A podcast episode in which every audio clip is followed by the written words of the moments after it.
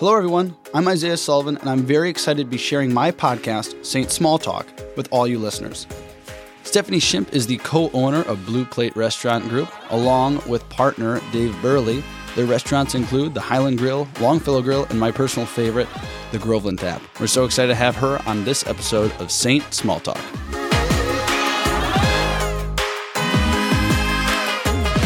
Stephanie joining us today is the producer Marshall Saunders, the owner of Minnesota Podcasting Studios. Hey, how's it going? Good. Thanks for being here, Marshall. Stephanie, I was talking. So you own Highland Grill, uh, Longfellow Grill, Groveland Tap, but you also own how many other restaurants? Depends on what time of year it is, whether we count the state fair or not. But uh, Edina Grill in Yeah. Edina, Three Squares in Maple Grove, the Lowry in Uptown. I love the Lowry. Thank you. Free House in the North Loop. The the brewery, right? Yep, the Okay. brewery. And then we have Bottle Rocket at the Minneapolis Airport, Gotcha. Minneapolis St. Paul Airport. And we also have the Blue Barn at State Fair. The food truck, The food right? truck. and the yeah. food truck, exactly. What is that called? The little Little Blue Food Truck. Little, Blue, food, truck. Did you start Highland Grill? That was your first one. Yes. So David Burley and I were waiting tables at Nicollet Island Inn. I was going to school at the U, and we would go to Nyes and drink usually Grain Belt Premium because it was the coldest. It was like in the cooler right by the Oh, fan, and it was uh, inexpensive. Yeah. Uh, so we would go there after In, in a bottle. in a bottle. Oh, Oh, yeah, okay, in a 'cause you're bottle. classy. Long necks. 'Cause you're yeah. classy, Oh yeah. yeah. And you know, there's the polka scene. Ruth, I think her name was Ruth, Right, the polka yeah. band, and then there's the piano lounge. It was just a great place. So sad that Right, it Nice is. is gone. At the Nick, you had to work. Everyone had to work one breakfast shift, even mm. if you were. David was a superstar server. He had that.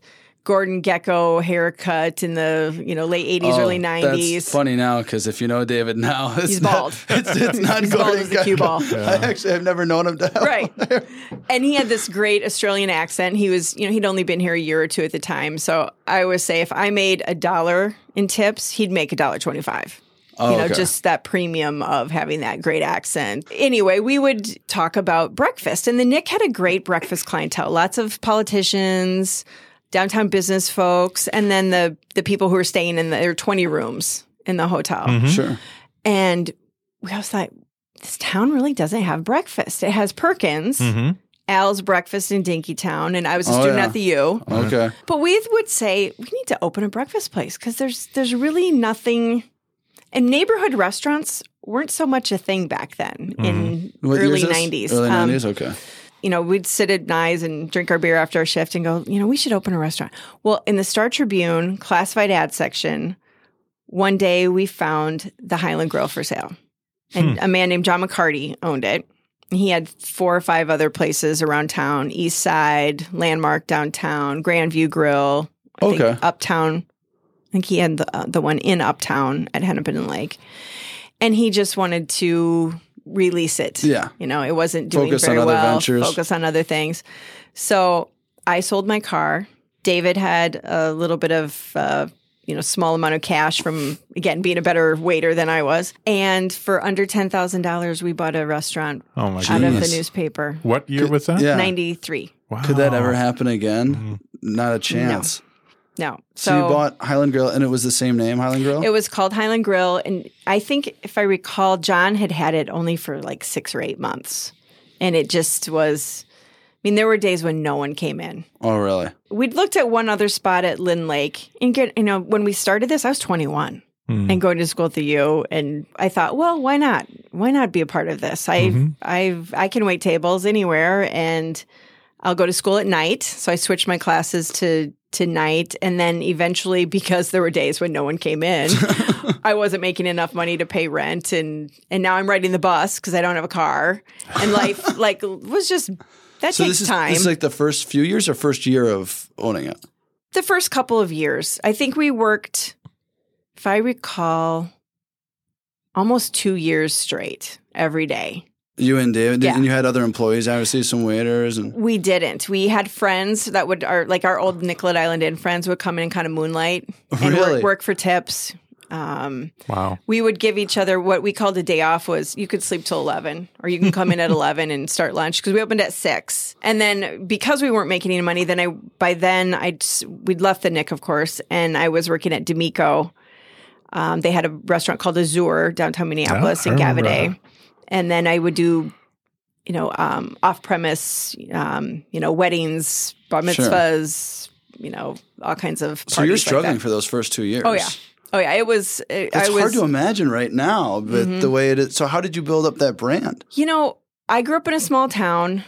Um, David was an army brat and moved around a lot, but we both learned to, I think, network and talk to people, and we both genuinely like taking care of people. So, and we had time, and we had a lot more time than money. So we would sit down and you know have conversations just- with our guests. But there's got to be something more than that because I don't know you, and yet I go to your restaurants all Yeah. the time. So what what is the key thing? Do uh, can you place a, a a reason why people are drawn to your establishments? we would truly take care of them and do extra. And, you know, I would, I guess, make relationships. Mhm. And I think because of the way we both, we both grew up with kind of unstable households and, and, uh, you know, I was a free hot lunch and food stamps kid.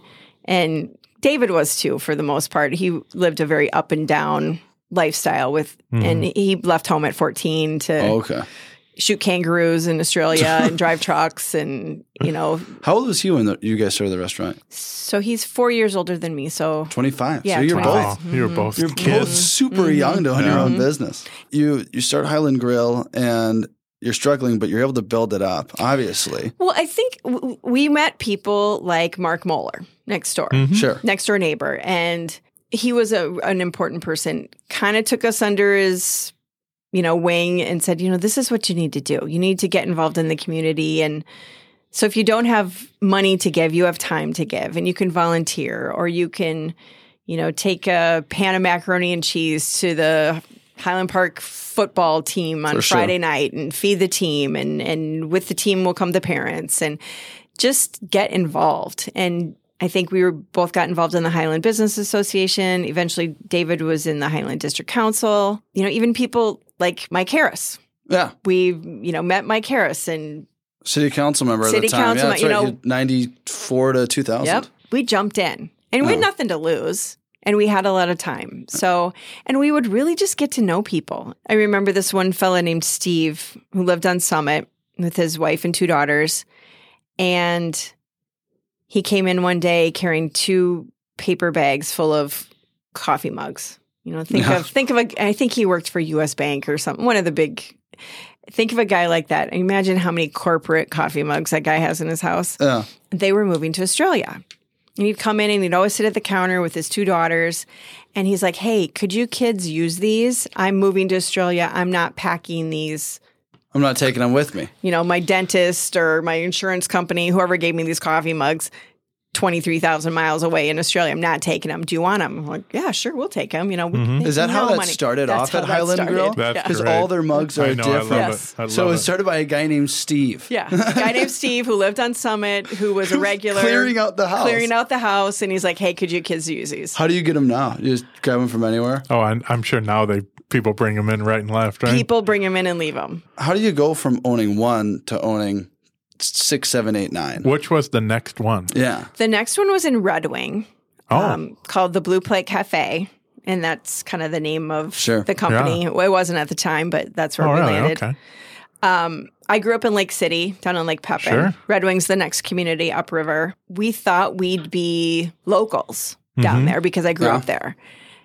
And we thought Red Wing was It's a cute town, It's a really it's cute a, town. To drive through and see Red Wing shoes and everything like that. thought maybe it'd be the next Stillwater. You know, there was an antique mall next to us and all these little small town businesses. It looks like a snapshot out of Stillwater. That's a great way of putting it. It looks like it could. Yeah. And the the beautiful Sheldon Theater. We found a little building for sale, three stories, couple apartments upstairs, and we again had time, so we sweat equity.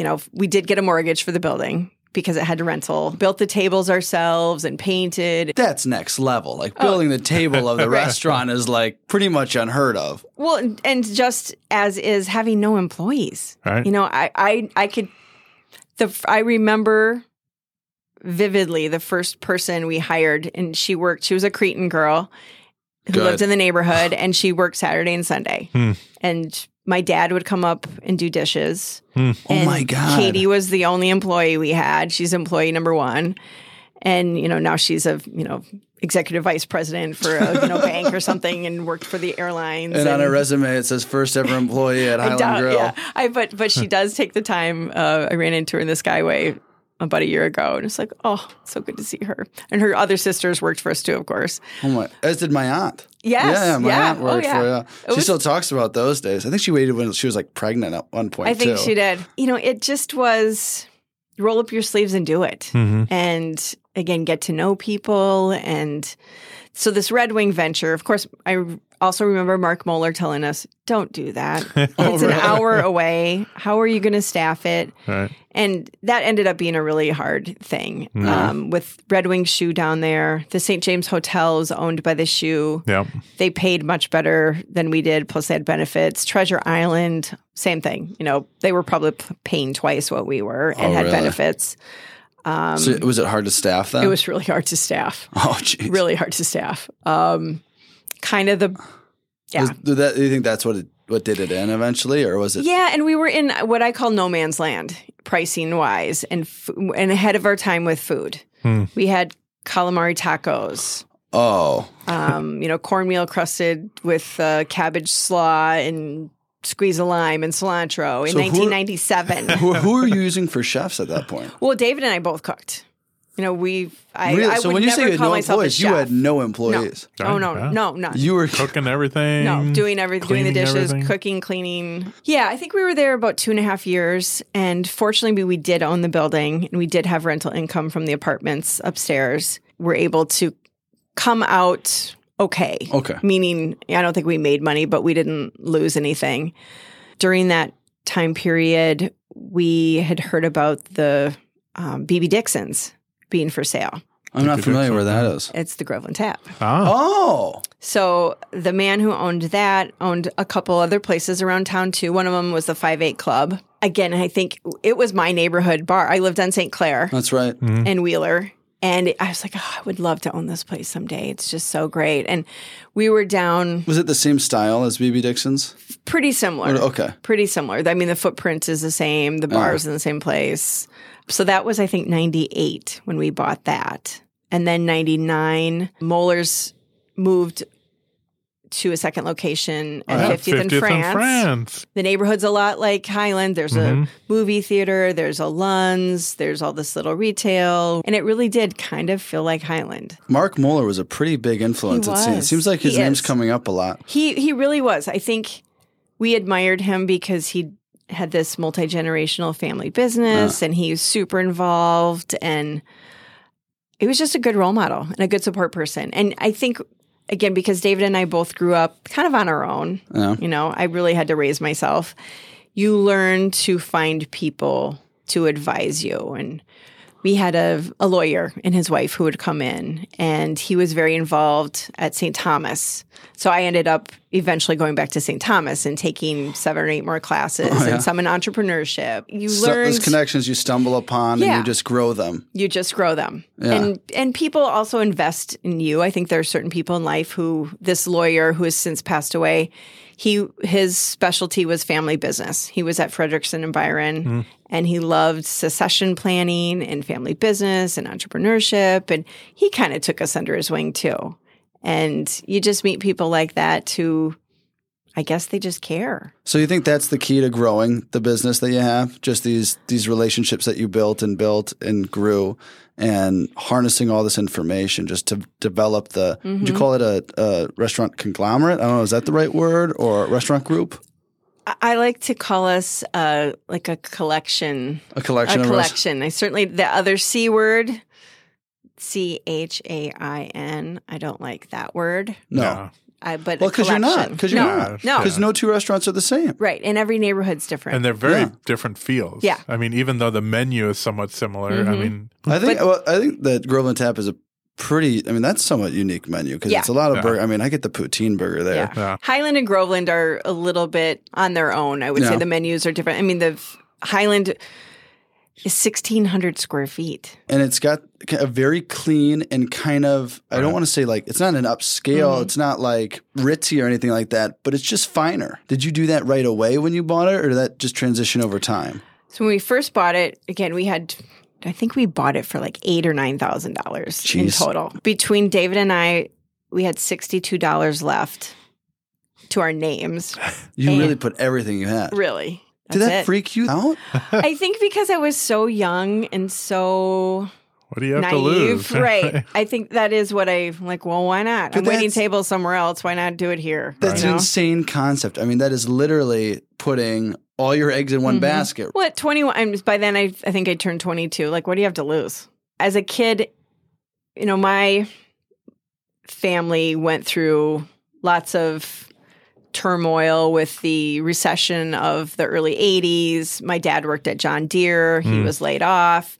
My grandparents owned the hardware store on Main Street in our tiny little bedroom community outside of Waterloo, Iowa. All of that just disappeared. And then we moved to Minnesota. My parents divorced. I was I slept on the floor.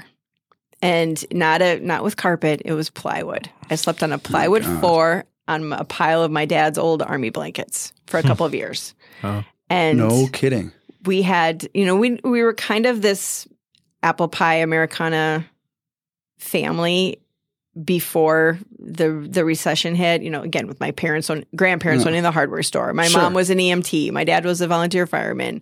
My mom was elected to the school board. She was the room mother, and she eventually went back to nursing school. and that But- just turned. just turned Mm. just turned so i really i think my risk taking gene came from that because you probably figured not? I've, I've been I've been- uh, yeah. I've been I've I've lived that kind of lifestyle before. If it comes down to this, I can build myself back up again. right N- Jeez nothing to Louise. lose in hindsight of course this is the wisdom that comes after the fact i really wanted to be in control i think you'd i'd had things taken away from me and i felt like if i could just get in there and roll up my sleeves and work hard i could be in control now That's that's also a, a you know i don't think that is totally true either Yeah, but yeah, but but I You mean, feel like you're it's in like, yeah, right right Yeah, but it's. I mean, you're owning. You owned your own business, and now you own your your own Mhm. businesses, hmm and that's a huge part of that. I Mhm. think now you chart your own path. You're not letting things get in your way right until I guess.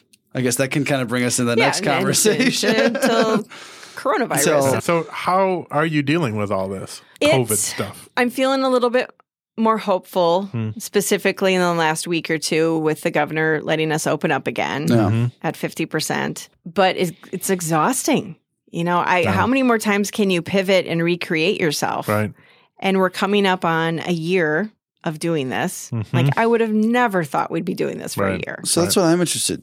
You were there at the beginning. Yeah. So like you, as every other American, are experiencing this. We think it's one thing, turns into a Mhm. little bit more serious, Mhm. and then all of a sudden, do you get contacted by the by the governor beforehand? Yeah. So we were, I was, I think I was called that Sunday, maybe the day before, but we were hearing about, you know, what's going on in Europe and China and starting to get nervous about it. And specifically in relation to St. Patrick's Day yeah. Mhm. in St. Paul.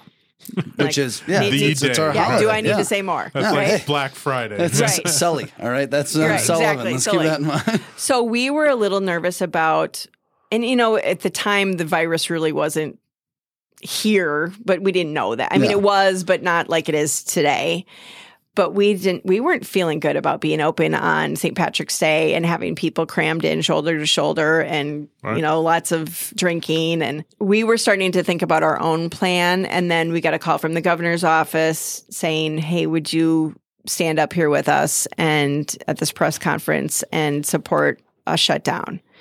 And at the time, it seemed like a reasonable thing to do because we'd all be on the same Yeah. level playing field and Probably noble. and fact, noble you know? and you know for the public health. yeah, you owning several Mhm. restaurants. This is how you make your money. hmm You know, and to say I'm going to not make money right now for the greater good is a really good. hard decision to Mhm. make. And uh, the other people at the press conference, Andrew Zimmern, Punch Pizza, Yeah. CEOs of major health systems, it it just seemed like you know we're absolutely doing the right thing. Comma, did I think we'd be here a year later? No. It was probably the hardest thing I've ever done in my business career laying off 500 people, Oh my goodness. furloughing 500 and some, 500 plus people. It was Jeez. just heartbreaking and gut wrenching. And there's just no way to, I don't know how to put words to it. It's just a feeling. And I think it takes, personally, takes me back to that insecurity, you know, food insecurity and housing insecurity. You're and thinking about 500 employees that now are I just risk let them for- down. I really mm. let these people down. Now, th- through no fault of my own, Right. but that's that feeling that just has stuck with me this whole, you know, time through the Did you get any heat from northern bars and grills or anything like that from or like from more rural areas? People were upset that a restaurateur was kind of allowing this. I think I think it was harder to digest in the outstate. They don't have the density that we do here, so Yeah. I don't think they deal with the same things. And maybe politically, it's different in the outstate too. But that was hard, and and then to have all of our income taken away Mhm. Yeah. for three months, and how do you pay people's health insurance? You know, there's some big moral dilemmas here too. Of who do you keep on, who do you not keep on. The restaurant industry, in particular, isn't known for you know we're we're a cash flow company. Yeah. Yeah, so and and you've got you know credit with your purveyors but It's a thin margin it's business. yeah it's a single digit profit margin. I don't i think the average person doesn't understand that. I think probably because we are creatives and we are gregarious typically people it, it makes it look mm-hmm. sexier and easier than it is but it's not. It's it's single digit profit margin we have a very savvy strong cfo who's been through other crises. crises and Yeah. you know restructuring and you know telecom crisis and dot com crisis and thank goodness because he's kind of been the architect of saving blue plate so to speak So with I mean or are- maintaining the government shuts you down for I, don't, I mean he kept it kept on Mm-hmm. Yeah, being it was- extended, right? So it started off with 30 days or something like that. I don't even know anymore. i don't even know anymore but it, i think it was june 15th i want to Yeah. say that we were allowed to reopen at 50% And so, are they talking with restaurants at this point in time? Are they reaching out to you? I mean, you were there at the literally the beginning. I remember. Mm-hmm. I remember I was at work watching you on the press conference, and like Mm-hmm. you know, at Thomas Liquors, we know you. You know, you're, you're friends with some of the managers, and so Steph's up there. Mm-hmm. So we're watching you up there, and it was it was crazy. I think you said it's hard for someone in the hospitality industry, such as myself, to be turning people away. yeah mm-hmm. But that's what we got to do. that's what we got to do. And I remember everybody thought it was super noble. So I got to mm-hmm. commend you for that. thank you Yeah. I still think it's the right thing to do. We didn't know, hmm. you know, and we didn't know what we didn't know back then. Right. I think now we have to find a way to open and, you know, with the vaccine here and, you know, numbers of people who've already had COVID, we have to keep the doors open and keep the economy moving and keep the public health Yeah. in mind. So there is a way. I mean, you're doing it at your restaurants to Mm-hmm. stay open, be safe, and and you know keep customers in and keep your employees on the payroll. Mm-hmm. We go to Longfellow a lot during this whole thing, and they have a, such a great system of Yeah. pickup orders. It's so phenomenal, and They're very conscientious. Yeah, I mean, no right. one wants to get sick, Right. and no one wants to be the source of infection for anyone. And our GM there, Alec, is very conscientious, and mm-hmm. you know, we care about our people. right, We care about our customers. You know, we're that neighborhood business. You're you need people to come back. right, It's not. We're not a special. You know, we're not a place where you go once a year, right, like No. a Manny's or a right, you know, Murray's or something where you're Sure. like, you're going to just go for your anniversary and you're going Right. to have a, you know, $250 dinner or $300 dinner. Like, Right. we're the place where you come once a week. right. Yeah, and if you're me Yeah, and my family, you went times Couple four times a times week, a week yeah. to grow and Exactly. I was like once I a think week. I was, wow. I was telling Marshall, I'm like, I think it was the, I think Groveland Tap became the family restaurant because my dad, who's a brewer himself, has been mm-hmm. brewing for 30 years, he could walk us home at the end of Oh, the yeah. meal. Oh, that was, I, I, I believe me, I know. I mean, my, no, I had to cross two streets. I had to Oh, cross okay. St. Clair and Fairview when I lived in the neighborhood. But that was the, like, I could walk home from here. It's good. Stumble home Stumble from here, home. right. Oh, dude. Stumble home from Stumbling here. distance. I think that's true for a lot. And so you're you go through this and it's you open up on June 50% capacity. Mm-hmm. You made a ton of changes in the meantime, mm-hmm. right? To mm-hmm. accommodate for these new rules. plexiglass and masks and goggles and spacing of tables. And I think contact tracing largely rests on restaurant shoulders, Yeah. which mm-hmm. I'm not so sure about. right. It doesn't yeah. Should it or should it not? Exactly. It's also one of the questions when you get COVID, they ask you, Have you been to a restaurant? Have you been to a fitness center? Like, I wish they'd ask, Have you been to a grocery store? Yeah. Have you been to Home Depot and Menards? I just don't quite understand that questioning, but I'll, you know, put that aside no, for it's now. a great point. No, it's a great point. They're they're kind of picking on these industries. I think we're being picked on. Yeah, because they're pointing out. I think they almost want the numbers to come from that place because then they're right in the long run. Mm-hmm. And you've got a fall guy. exactly. And it Mm-hmm. can certainly feel that way if you're in the industry. And we haven't had outbreaks within our staff. You know, we've had a case, but then that person goes away and we haven't had, I mean, because we keep track. That's track. incredible. You know, we have the haven't amount had- of restaurants that you have. we've certainly had cases in in the employee ranks, but not not what you would consider, you know, not like seven cases all at once or something. Mm-hmm. It's just been one offs, and then when that person isolates, it's been. So that to me also says we're doing a good job, mm-hmm. Yeah. you know. But what a year! I mean, it's been. I've never. I've never thought that I wouldn't make it. Not since I was a kid. You know, when I was 21, 22, just starting out. When you're When I was- 21 years old, put everything you have in a, Right. in a restaurant. and, and that was like, oh, I've got nothing to lose, and you know, why not? Mhm. Not since then have I not thought Yes. I'd be operating this business. I mean, so it'll be 28 years in March, and Remarkable. This could do you in. This could do me in. And it still could. not- yeah. you know, it still could. You know, there's a second round of PPP coming. We applied for last week, and it's like my saying is, it's kind of like putting a band aid on a gunshot wound. Yeah. you know it really it helps a little bit but you know when you're talking to all your landlords too and like this is you know about h- half of one month's rent for my whole company i'm like Right. it's not going to save us Right. you know it's going to help but it's not going to save us Oh my gosh, that's crazy. That, and every one of those landlords is different too you know a couple of them have been easier, easier to work with and um, accommodating. and- yeah, yeah. yeah, Like, well, we'll get through this together. And then a couple have just been like, absolutely, you know, your rent's due tomorrow. Like Yeah. in 27 years, we've never missed a rent payment. Right. You, you shut down again, Mhm. right? In in the winter. hmm And was that just a shock? That was a big blow. Uh, you could see it coming though when the governor put that 10 p.m. Mm-hmm. business curfew in place. Mhm. Boom, you know, we just fell off a cliff there. Business went down like 70%. And then two weeks later, I think we were shut down completely. Can you turn a profit No. on those numbers? No, and you can't turn a pro- we can't turn a profit on takeout on curbside. You know, it's about ten percent of. Can anybody turn a profit on takeout that's not a chain? I think you know if pizza is killing it. Right. Oh, If you're okay. in pizza, if you were in Chinese food, Thai food, you know that sort of The, that- the typical takeout. Right, that's you're used to. You have the packaging. You have the food travels well. Uh, people are used to picking up Thai food.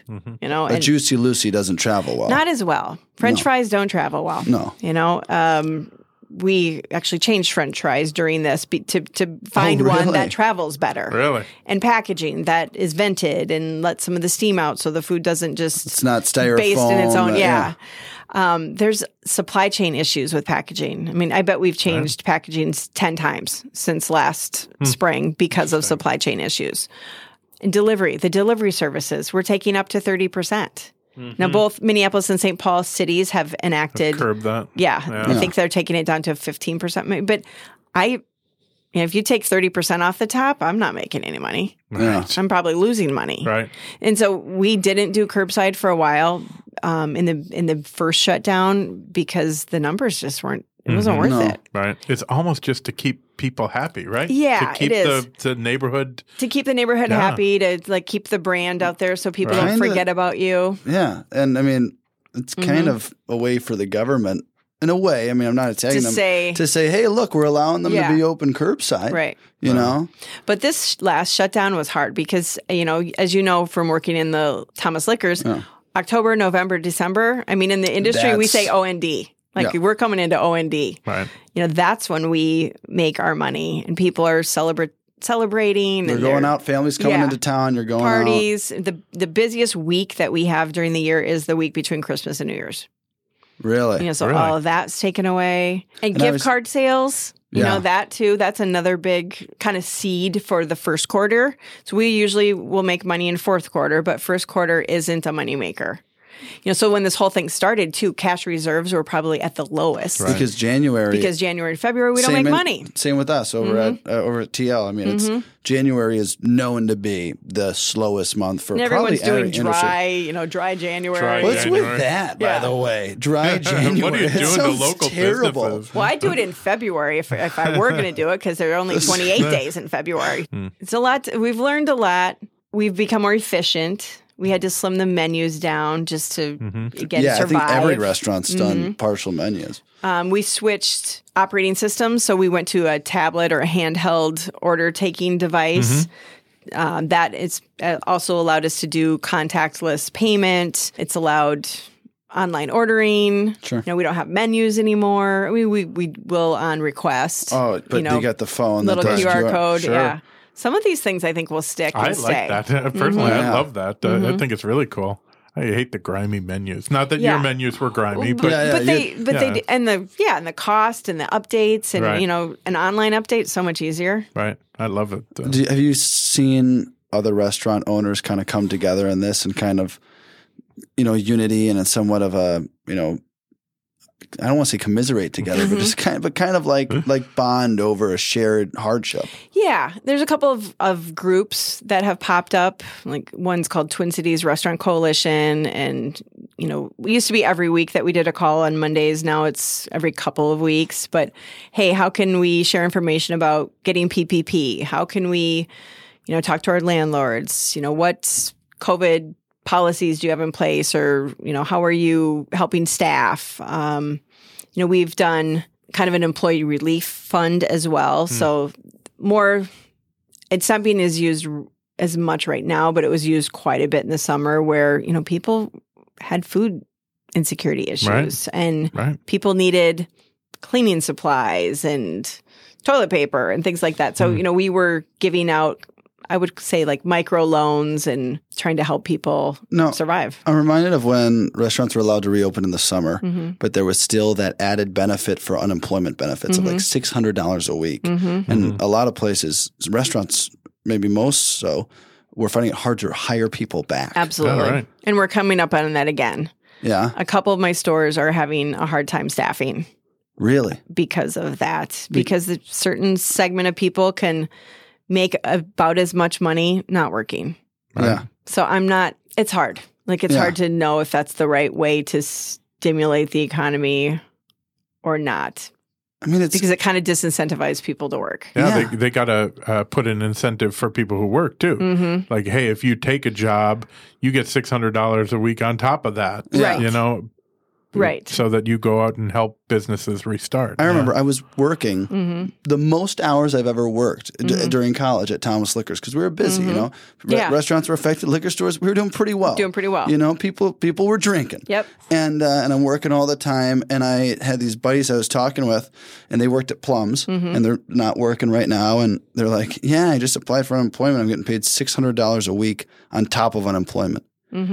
And I'm thinking, what the hell? Right. I'm working 30 hours a week as a Mm-hmm. student because Thomas Liquors is understaffed, right? Mm-hmm. You know, we need employees. We're, we we had only curbside for a three or four months, maybe more than that, maybe Mm-hmm. like six months, and you know, it it was crazy. And I was getting paid less than my buddies who were Sitting home. sitting home smoking pot on the Yeah. couch. Right. Right. Frustrating. It Yeah. was frustrating. And, you know, I'm not saying that I had it bad by any means. I was mm-hmm. lucky to be working for a great Mm-hmm. company and making money and be employed, but it seemed like a really flawed system. You mm-hmm. know, and it and it, we're coming up on it again. There there needs to be ways to correct that. Mm-hmm. Yeah. My daughter's working right now and she's trying to recruit some of her friends to work because some of the people who Sure. Are going to sit home on their couch and, like you said, smoke pot and collect their $600 or $400 a week plus unemployment. So now we have to go to other categories. of- 16-year-olds, yeah, 17-year-olds. Exactly.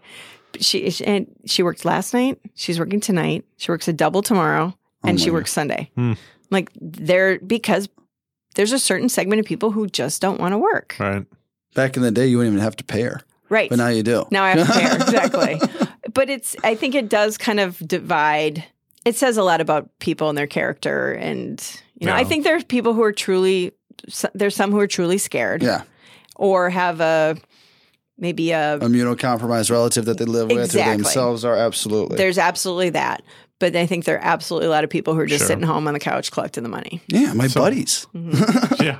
Mm-hmm. So now, uh, I don't, I can't think of another restaurant of yours that would be directly affected, but Longfellow Grill was certainly affected this summer with the uh, protests, civil and- unrest. I, Civil I unrest. don't remember. I don't think Longfellow was boarded up, but I know that Quiznos right next to you got the windows shattered, and We uh, did some- have a little bit of um, we had a break in okay. about that time. Uh, I w- I wouldn't call it looting, but but vandalism. Let's call it that. All right. And I was, I remember a Sunday night watching the news, which I don't usually do, but I, Mhm. have, I think because of Right. there's a little bit of like doom scrolling Yeah. and doom doom watching going I on. think for- everybody was watching the news that, Back during then. that week.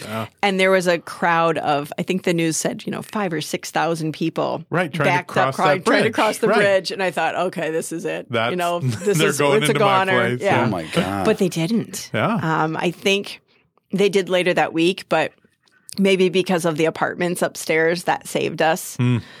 But Longfellow was definitely affected, and that employee base and the even the the guest base, the customer base was Freaked. really freaked. Freaked out, You know, we were there was a lot of recovery and TLC needed in that community, and Right. still is. Right.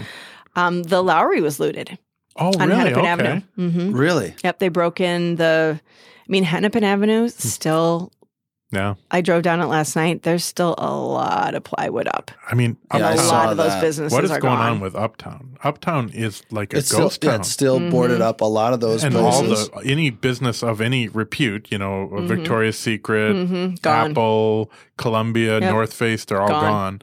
Of course, My that was, I mean- I Walgreens mean, is still not open. Ragstock is open though, so when you say repute, be careful Yeah. Right, because yeah. Ragstock is. well, so that was a stupid idea also for Mm-hmm. Uptown to go uh, like shopping mall type. Yeah. Like Yeah. Victoria's Secret Right. should not have a huge store in Uptown. In That's Uptown. stupid. There's no parking. right. No. It- it- that was dumb. well, in that was first like the place, second. Then Minneapolis took away all the parking. There used to be meters. Right. Those are all gone now Right. too. Oh yeah, bike lanes. Bike lanes. But that's crazy. I mean, Mm-hmm. uh, what's happening to Uptown? And I, I didn't even think of Lowry. Yeah, that's Yeah, not Lowry that far was- north. Yeah. Lowry was broken into and looted. Um, How do they look now? I mean, have you been able to? Yeah, obviously oh, it's yeah. been a little while since then. But it's you know it was cleaned up within a you know a couple days and see at the time we weren't open we were just open for Yeah. curbside anyway because that was i think end of may did you see some community members yeah come and kind of help out? oh and st paul i mean this is a st paul st small sort of thing we had people volunteer Hmm. and call me text me and say hey we're out doing plywood can we do groveland tap or highland grill for you how cool is that That's It's amazing. nice. It's amazing. Right? I had that. Um, my brother-in-law when this happened, we boarded up Thomas Liquors, you know, because liquor stores. I mean, Oh. bi- look at Big Top and Midway, Right. That Right. ransacked, right? But um, but we boarded up Thomas, and I immediately thought of my brother-in-law who owns these uh, buildings, kind of bodega style, mm-hmm. restaurant on bottom, apartments on top. Mm-hmm. And I called him. He's like, "Yeah, I have five guys helping me out tomorrow mm-hmm. morning and tonight. Can you come help?" So I left work and I just had to help him Yeah. put in plywood on the buildings, and he kept a lot of it. Yeah. you know, because Thomas Liquors, it's in the basement. Oh, you know, yeah. like we're hopefully we'll never need it again, but you never know. Yeah. yeah i th- i would keep it Yeah, Yeah. yeah. Did you board up? Because there's going to be a trial in a couple months. yeah, And depending on the outcome of that, that could be really difficult. yeah yeah. That I I'm not looking forward to that. The helicopters were overhead and Right. the Yeah, the gas Army National yeah. Guard was called in. Right. I, I went to grade school and high school with a buddy of mine who was in Mm-hmm. the Army National Guard, and he was there. He had a big gun. And he was Mm-hmm. like patrolling. He was on the Humvees, you know, and it was just crazy. yeah to see Humvees down Grand Avenue or down Right. Hennepin Avenue. Lined just- up. Grand Avenue, just lined up, by- Crazy. by, uh, salute and everything Mm-hmm. like that. We, uh, the Thomas family, like stayed out Mm-hmm. because they, they we had a potential. We had someone try and break in during all that, Sure. and uh, I remember Nick Thomas and Mike Thomas would hang out in the parking lot with Mm-hmm. Mike's big truck, Right. and he'd block the door with the big truck, and he'd stay up all night Mm-hmm. and take shifts, whatever. Mm-hmm. It was just crazy. in another world, we'd be having this conversation and we'd be going, okay, so what's next? Yeah. You know, what are you opening? And so I probably no plans for now you're in survival mode, Yeah. not growth mode, probably. Yeah. We I mean we do th- because of this, I would like to have a more fast casual concept that Mm-hmm. had a stronger takeout component or pickup component. Did Maybe really- smaller footprint even, you know, given the overhead and In a horrible way, is are there opportunities? I think Yeah. I think there will be. Yeah. Yeah. and I think I think eventually there will be less competition. Yeah. And it's only the strong are going to survive. That is, I mean, how many restaurants have closed? I like Ugh, hundreds of hundreds. restaurants. So, I mean, were there plans that you had prior to COVID that, like, I mean, let's look at. I, I do want to ask this about the Blue Barn. Mm-hmm. You know, I mean, that was Oh, a that's subs- a hit. was a subs- it was a big investment, right? Mm-hmm. And you had one year of the Blue Barn, two years. Uh, we opened our first season was 2014. But you know, there's a good one. We have a 10 year mortgage on Mm. that building. How do you pay for that with no revenue? How is that Zero revenue. Zero Yeah. Revenue. Not not Mhm. 50% Yeah, capacity. zero. You're, you're on the inside Mm-hmm. of that with the state fair. How are they? I mean, they had the drive-through, whatever, Mm-hmm. right? Were you a part of that? We did not do it that. Okay. Um, they only took, I think, 16 vendors. There were tickets. The, to open the barn up is a huge endeavor. It's a big. It's a big it's a place. big, you know, it, it's kind of like opening up your cabin or something for the summer and then shutting it down in the winter. And the the equipment, you know, equipment's not meant to sit around for 11, Right. No. 11 and a half months. It equipment's better if it's being used. For sure. So we knew that, and then hiring people was already hard.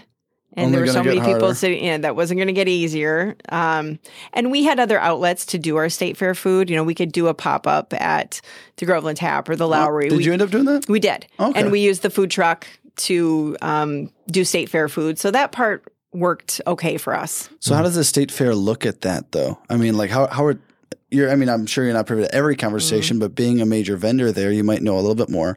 How are they looking at, you know, keeping these businesses there that might not be there?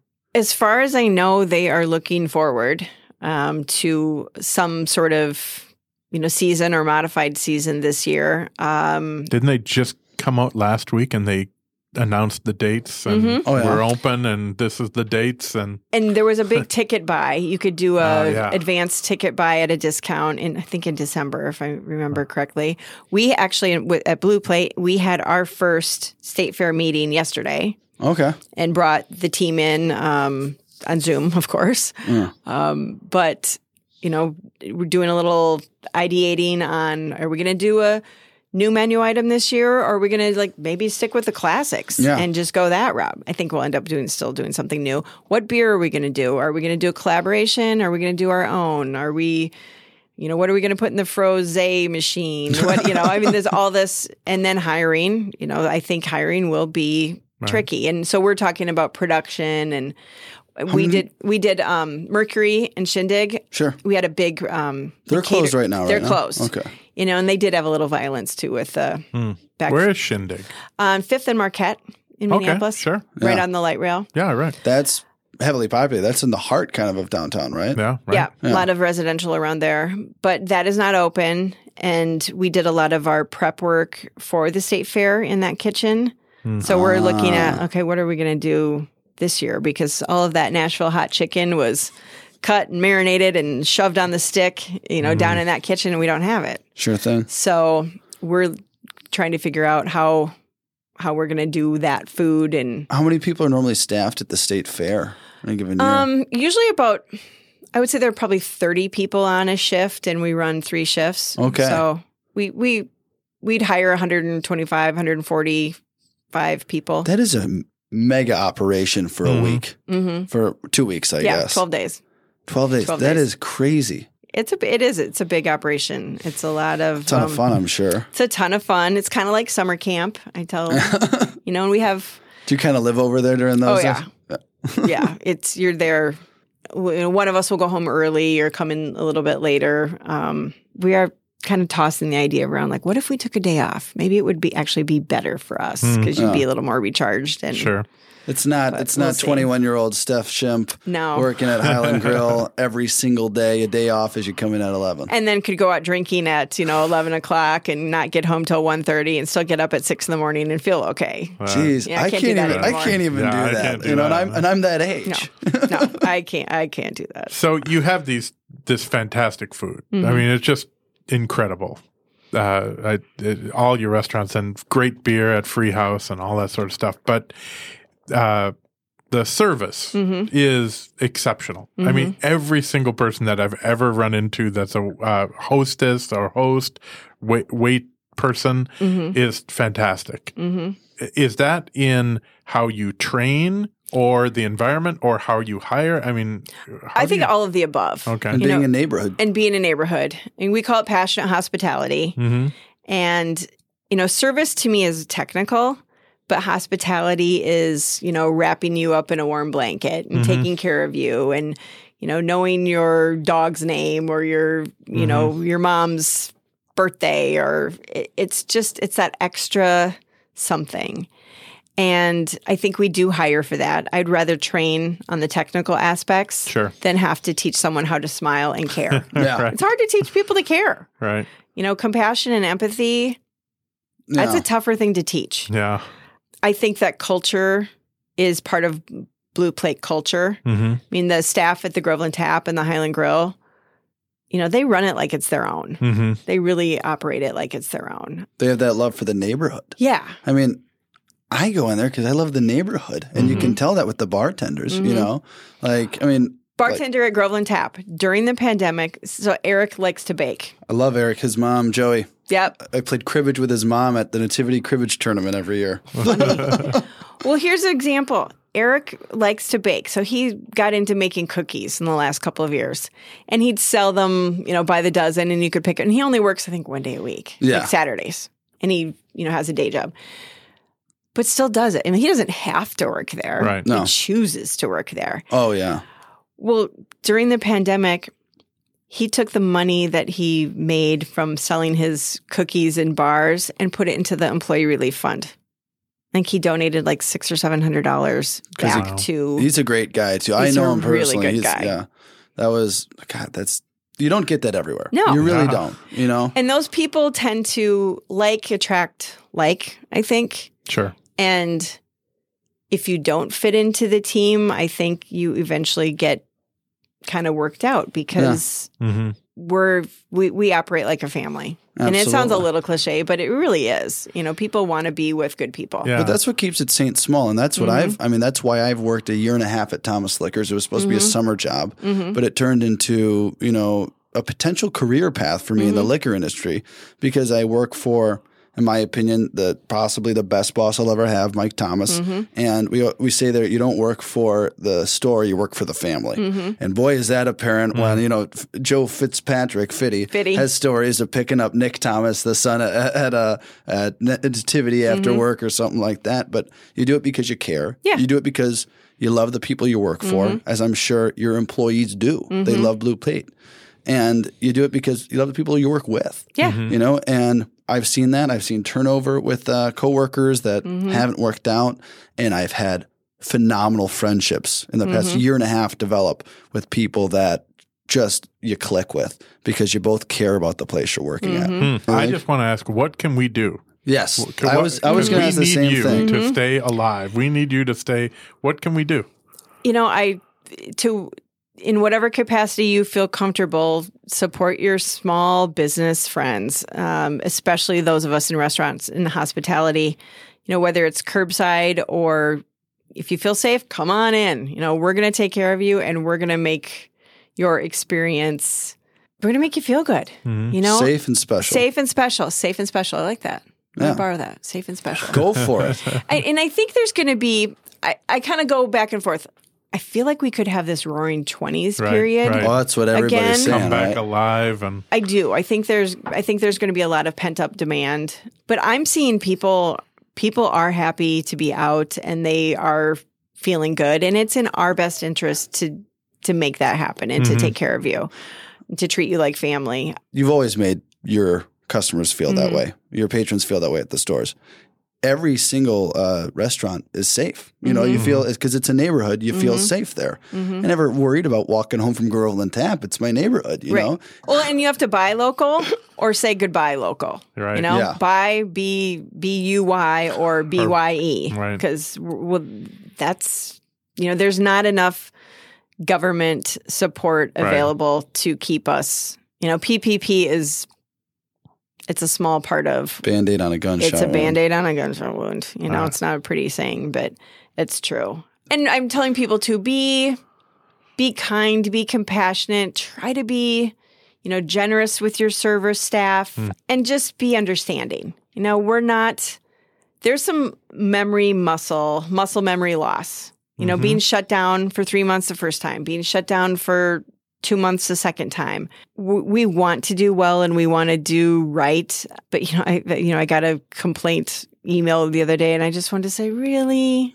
like. Like, come on, Come give on, me a break. and like right? we're doing like we're doing the best we can, and we're gonna make mistakes, but you know, just try to be a little dividers. Right. you know, like that's not normal. right. You know, just try to just try to have an open mind and know that you know everyone's doing the best they can. Right. I, I know that feeling. It totally pisses me off when people are complaining right now to to to retail workers or to restaurant workers, Mm-hmm. especially. Right. You want to hit them. You want to Yeah. be like, "Are you kidding me?"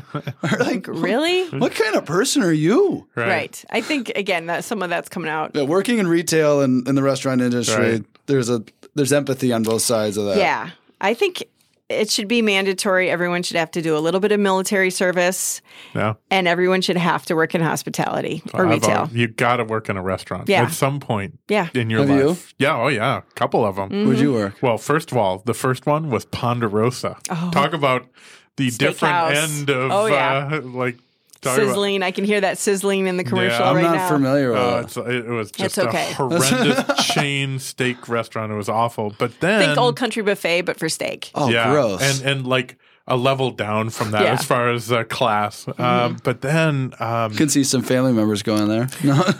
I worked at a place called uh, Grand Cafe. It was uh, it, the building's gone now, but it was right across from the Macalester bookstore. Oh yeah, I remember It remember was so awesome. Run by uh, an Israeli Jew hmm and uh, uh, Muslim from Egypt, you know, Yeah. and uh, you know, and, and it was they they ran that place so well. I was down in the basement, you know, and I would you know cut up the lettuce hmm like you could have eaten off that floor. They they everything was so spotless and way out of the view of any patrons was run so incredibly well.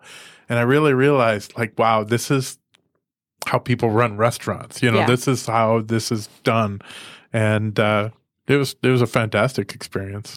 And most of us are doing it because we like people. Yeah. We genuinely like people. We care about our community, and we want to take care of you.